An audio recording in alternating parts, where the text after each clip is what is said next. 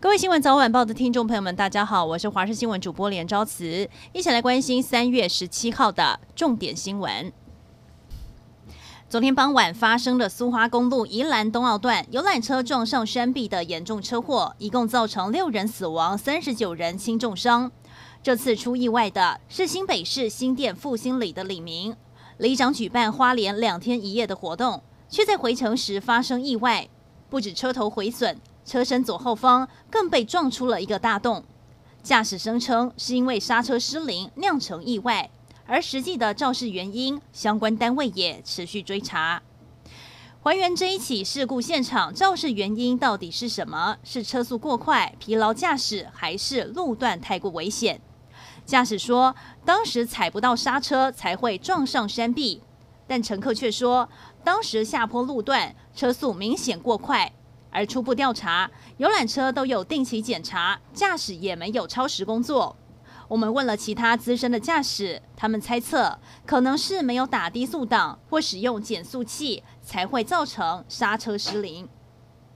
游览车自撞山壁，造成六死三十九伤。今天清晨，死者家属回到现场招魂，场面令人鼻酸。六名死者当中，有一对经营火锅店的夫妻，抽空放松出游。结果搭上了出事的游览车，妻子当场失去了呼吸心跳，先生送医后伤重不治，儿子相当悲痛。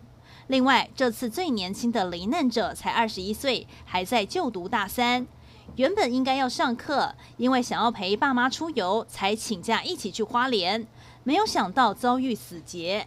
他的阿妈一早就赶到殡仪馆，难过的说：“孙女很乖，都会系安全带。罹难的时候还坐在椅子上，让人相当不舍。”美军印太司令部司令戴维森认为，中国可能在六年内武力犯台，美军最快得花上十七天才能赶到第一岛链救援。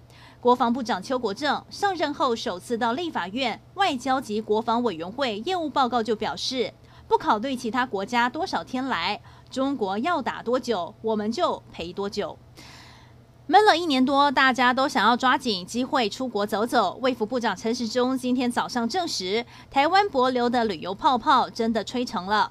最新的消息是，原先必须要附上三天的阴性裁检报告，现在只要在搭机前四个半小时到机场进行 PCR 筛检，只要是阴性就可以放行。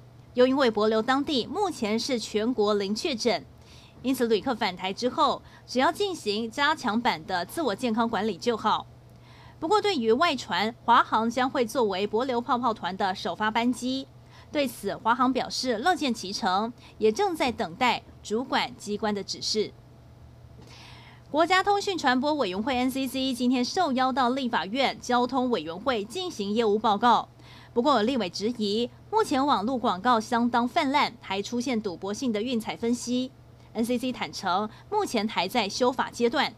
另外，针对空屏三个月的有线电视五十二频道，主委陈耀祥也说，台湾需要一个符合公共价值的新闻频道。